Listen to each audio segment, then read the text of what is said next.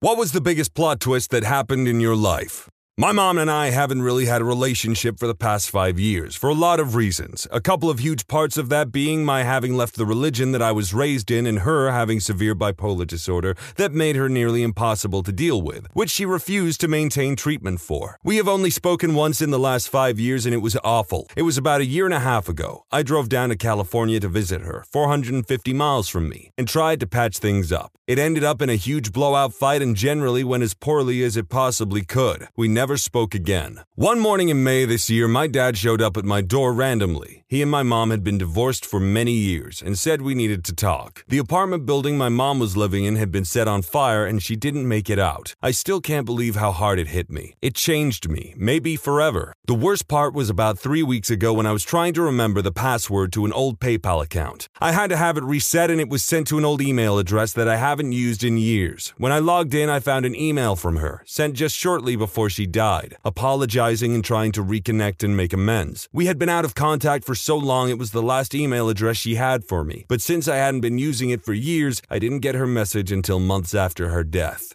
That is exceedingly tragic, and I, I just feel like even if you don't see eye to eye, you need to have some method of communication and keep each other up to date on how to get to each other, at least if there is some kind of emergency in your lives.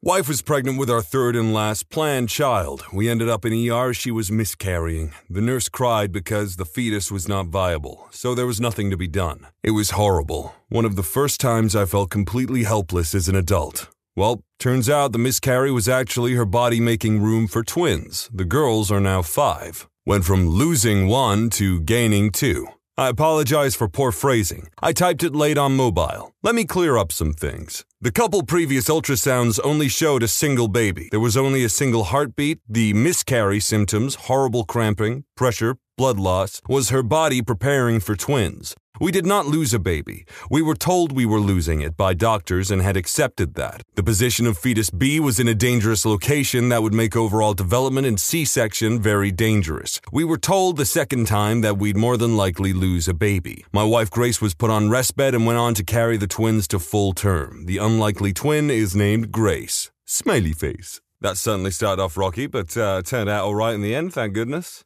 I was transferred to a division. Within a few months, my new supervisor and I hated each other. She was incompetent and I spoke up when she screwed up. She made my life hell and finally decided to give me a job that she thought would make me quit. I packed up my stuff in a box and asked for help moving to my new desk. She said she didn't have anyone to spare. I was carrying my box and didn't see a spill on the floor, ironically, just outside her office. I slipped, fell, and broke my knee. I am on permanent disability, very legitimately received a huge settlement, lifetime health care, retired early. She was demoted, then fired partially due to the way she handled my case. This all happened a few years ago. Recently, when my husband and I were grocery shopping, I saw her in the store. I didn't want to see her, but my husband caught her eye and gave her a big thumbs up. She looked angry. That sounds like a happy ending, but the fact that they're on disability for the rest of their life after breaking their knee and stuff, I, I, would be utterly and unfathomably miserable if I could not move properly. I love being able to move. I like going out on sunny day strolls and riding my bike and stuff. The money might help, yeah, but I just appreciate my ability to move and stuff, personally. I met a girl through Plenty of Fish and dated her for a year. She lived six minutes up the street from me, so we saw each other quite often. Both of us were quite introverted, so we mainly only hung out with each other. We both considered the relationship to be serious and exclusive. Anyway, right from the start of the relationship, I noticed that she would text this one guy pretty frequently. I asked her about him, and she told me that he was her tattoo artist. Just to be snoopy, I checked out the website of the place she got her tattoos done. Sure enough, there was a tattoo artist there with the same first name as the guy in her phone, but the last name was different. I asked her about it, and she quickly called me out on being paranoid and how it was ridiculous to think that she would lie to me. I agreed, it was pretty paranoid of me. Maybe five months later into the relationship, I'm on Facebook and I decide to search the name of the guy in her phone. A profile comes up in the same small city we both live in, but there is no profile picture or anything. I decide to bring it up with her again because now there is two Facebook profiles one who is actually a tattoo artist and one who has the same name that is in her phone. She freaks out on me for bringing it up again and tells me that I'm crazy. I agreed, but just wanted a straight answer. She told me that I had nothing to be worried about. I apologized and we got over it. About About a year into the relationship, I found her on Plenty of Fish. I would periodically go on there to see if she recreated her profile. We both deleted our profiles. I found a profile that I thought might be hers, but obviously no pictures. I catfished it and it turned out to be her. She was back on Plenty of Fish and looking for guys. I had all the evidence I needed and I was going to confront her with it the next day and break up with her. However, I thought that if I was going to break up with her, I was going to message this Facebook profile I had found that matched the name in her phone just out of curiosity. Plot twist. I message the guy. He gets back to me immediately. We converse and it turns out that he is her boyfriend. I had been her second boyfriend the entire time. She met him two months before she met me. She bounced back between me and him for an entire year. Neither me or him knew about each other. He saw my name in her phone once and she said that I was her tattoo artist. Every time I ever called her out, I was right. Every time she was gone mysteriously at night, she was with him. Every time she said she was hanging out with a friend of hers, she was with him. She doesn't actually have any friends. It was always him. Anyway, we both broke up with her the next morning and met the next day to have a beer. Haven't spoken with him since. While I find behavior like this somewhat reprehensible, I must say it is rather impressive she kept this charade going for over a year. But I will also say that this person sounds like a naturally paranoid individual, but they were absolutely on point. Bill was a self made millionaire by the time he was 18 years old. That was in the mid 80s. He has been one of my best and certainly most influential friends. 25 years ago, he married a girl that I did not like or trust. I told him as much, but he married her weird butt anyway. A few years ago, she ran off with a guy she met at a roller skating rink. He apparently wooed her with his zooming around or whatever, and Bill was single again. He met a girl, and I insisted I meet her. Bill remembered that I had not approved of his ex. We met for lunch at one of those awful buffets. The girl was beautiful. She used English like a scalpel, working on a PhD. She was awesome. But I noticed little things about her. She had obviously been to finishing school. Then why did she have fingernail polish on her cuticles and a dress from a 1985 resale rack? There were just a lot of details that didn't add up, and Bill was getting ready to marry her. I told Bill that I thought she was hiding something, but I didn't care. This gal was high class and high bred. I told him she was great. Bill hadn't met her parents till the wedding. It was at their beach house in Destin. It turns out that my friend hadn't told his new bride of his formidable wealth, but she had been hiding the fact that her parents are legit billionaires. Bill deserves someone like her. And I wish Bill all the happiness in the world. I have one that is straight out of a goddamn soap opera, and I'm fully ready to accept people calling bullcrap on it, but I'm gonna tell it anyway. I was very good friends with a guy in high school named John who was dating a lovely guy named Janny, Polish or something. I can't recall, but that's sort of irrelevant. And was madly in love with him. He carried Janny's picture around in his wallet, and every time they were together, they were super sweet. Really adorable couple. Then, one day, Janny starts acting really strange and distant. Doesn't answer John's phone calls, doesn't spend time with us the whole works. He flat out broke up with John and broke the poor guy's heart. I bought a spare t shirt for a few days because my shoulder would be soaked from him crying on it. And then it got even worse. John called me one afternoon after school and begged me to come over because he needed a friend. When I got there, he told me that Janny had been killed in a car accident and he was absolutely devastated all over again. I went with him to the funeral a few days later for moral support and he was just broken. Spent a couple of weeks just moping and being depressed and here comes the plot twist. Are you ready for this crap? He gets a frickin' call from Johnny. He had a twin brother that we never knew about who was apparently a big troublemaker, and he had been sent off to boarding school. When he'd be home to visit last, they'd swap places for some reason that I never found out. Either simply for love or for some other reason I never knew, but they did. His twin was the one that had been avoiding John and broke up with him, and he had been drinking and doing illegal substances before he got into the accident that killed him. Johnny had been off at boarding school, so he wasn't able to make it back for the funeral, and when he did get home, he had to work up his nerve for a few days to tell his parents what they'd done, which led to them realizing that the child they thought was dead was actually alive and and vice versa, which led to some fun family complications, not the least of which being obituary retractions, headstone replacements, and lots of screaming, apparently. Meanwhile, John and him had a whirlwind romance afterwards and a giddy fit of reunited bliss, but it fizzled out after a month or so because John was furious after the reality sank in at what Janny had done without telling him and letting him be so miserable all that time. Not to mention letting him think that he died. I was the third party observer in all this, but to this day, it's probably the most unbelievable thing that's ever happened in my life. Well, this just had everything uh, illegal substances, alcohol, romance, identical twins. Yeah, they're right. It is straight out of a goddamn drama.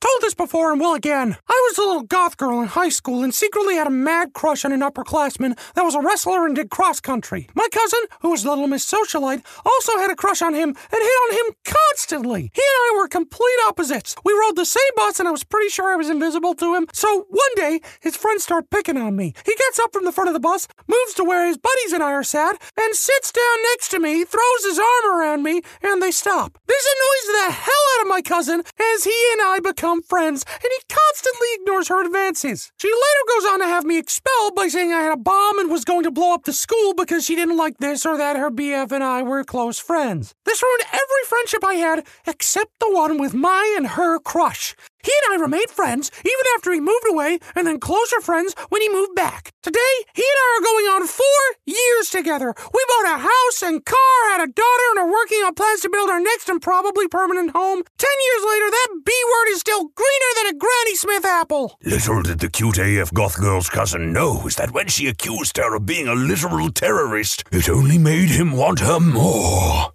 Had a child with a woman I didn't love. Gave up my entire life to move states to try and give it a go. Became depressed and made the decision to move back home after realizing it just wasn't working. She filed for child support and thus began the gauntlet of her parents reminding me of how I abandoned my son and family and that I was a piece of crap. Ex wouldn't let me talk to my son unless I paid child support plus additional expenses, which I did because what did I know about being a father at 23? Still made monthly drives to see my son because I loved him. She became increasingly addicted to illegal substances and moved my son from state to state, turning to family members she could leech from. Parents told me I would never see my son again because I don't deserve him. I sued for sole custody, and I'm currently owed 60 grand in back child support and lawyer fees. She's been held in contempt four times, and we have a compliance hearing coming up on the 10th. She doesn't attempt to speak to my son, and now six. He wasn't yet four the last time they spoke, and current girlfriend of five years is referred to as mom. You know, good for this guy. He Seems to have gone through a lot of personal suffering and well chuffed that he persevered and now happier than ever. Hell yeah.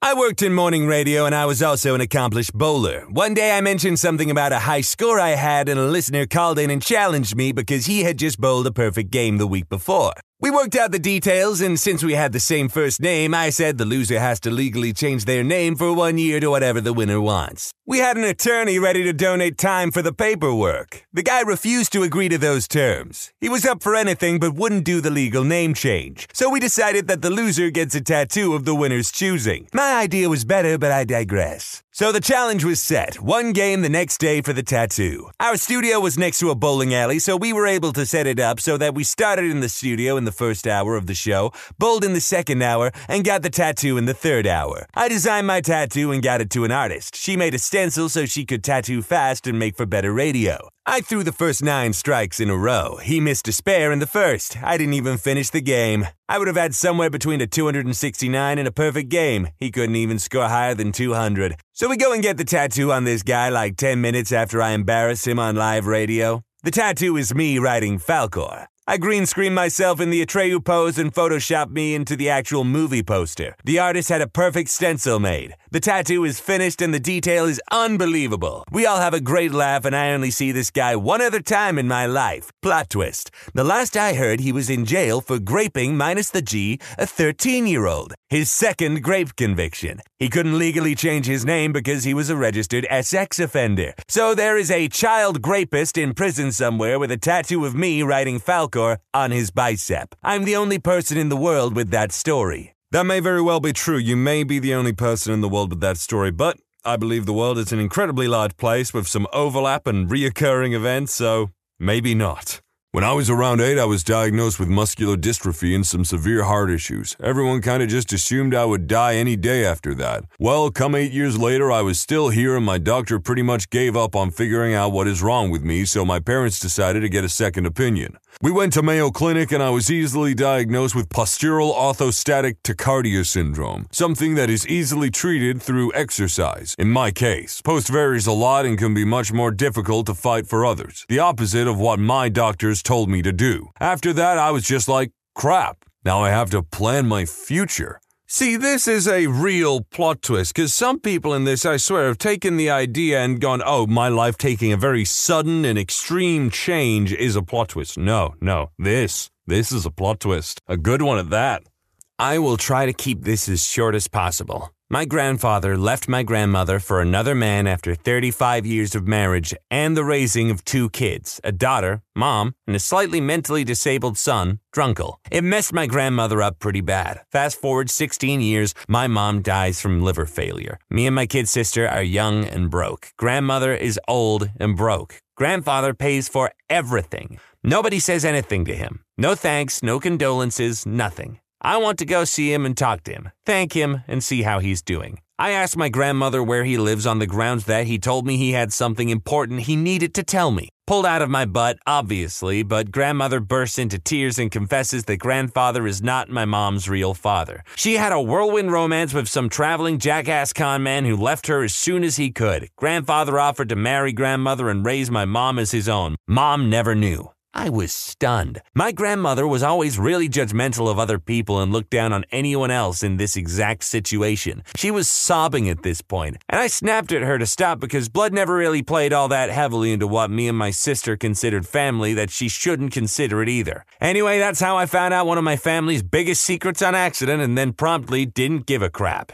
Neat plot twist, though. People really enjoy the phrase whirlwind romance in this topic. TLDR, big misunderstanding leads to big love. A Sherman Grandma's, one of my favorites. As a young woman, she worked at a humble bakery in a small town in Australia. American soldiers were stationed in her town as they readied for deployment in the Pacific War of World War II. One day, a soldier from New York City came in and tried to order something not on the menu. His accent was very thick, and she, being a Scottish immigrant, could not understand him. She was very embarrassed, but kept trying to assist him. After a couple minutes like this, the soldier got very impatient and started cussing and insulting my grandmother. The bakery the town, etc. Well, my grandmother, a proud woman of small stature but surprising strength, came around the counter and punched that man hard in the chest. I'm told she broke one of his ribs, but that seems extreme. She definitely knocked him over. Fellow soldier lifted the stunned soldier off the ground and back to the base where they told their CO the story. The CO panicked about ruining relations with the town and pointed to the nearest man. He asked where he was from.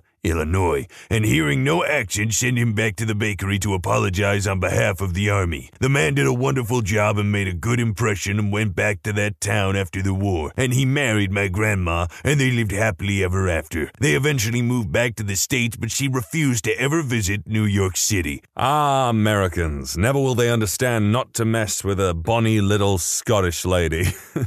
That's a sweet story, though. TLDR thought I was starting a new life, and I did, but not the one I thought I would. I moved from California to Chicago after a year of doing nothing after finishing school. Lived with a friend for a bit, then found an apartment in the city with some roommates. Got a perfect job in the field I went to school for. Almost two months to the day after I moved into the city, I went on a date that ended in me getting meningococcal meningitis. Spent two weeks in a coma. Two months in a Chicago hospital, was sent back to California on a medical flight where I spent five and a half more months in a hospital, lost eight of my fingers and both of my legs, and now, two and a half years later, I am still recovering with near constant setbacks. My God, when on a hot date. She presumably gave him the meningitis, uh, not on purpose, probably, but yeah, that's how you contract it through saliva, spit, respiratory secretions, and all that stuff, you know. And lost his legs, lost his fingers, just had to stay in a hospital for a long time. The coma? This is a man who has suffered. This is what I'm talking about when I say to people, yeah, the, the, you can be plucked from existence or anything can happen to you at any time. Gah.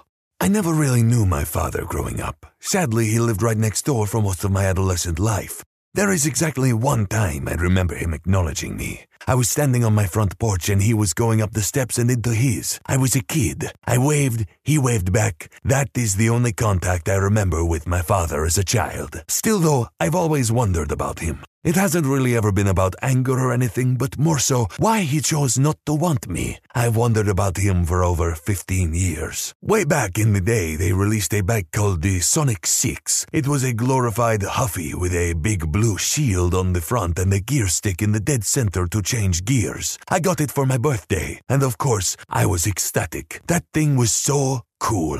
As luck would have it, as I was riding with a friend, a guy walking past me the opposite way cold cocked me and knocked me straight off the bike. I got sucker punched like you wouldn't believe. The dude was huge, like obese huge. I was a kid. How powerful was I? The guy simply jumped on my brand new bike, told me to stay down, and pedaled off. I chased him, but I didn't get very far. He was gone in a flash. Fifteen years later, I learned that my real father had paid that guy to beat me up and steal my bike as a revenge tactic against my mother. I mean, what kind of person does that? What kind of father does that? Sad, really. Another tad bit I wanted to throw in. I mentioned how the dude decked me and just rode off with the bike. Multiple sources had confirmed that he had actually paid the dude to beat the crap out of me. Like hit me while I'm about out for the count type of thing. The guy used to hang out with his friend right across the street. A few weeks after my bike was stolen, they started riding it up and down the street in front of me, except they had broken off the left hand side of the handlebars. I remember the shield used to flap back and forth as they went flying down the street on it. How is that for some bullcrap?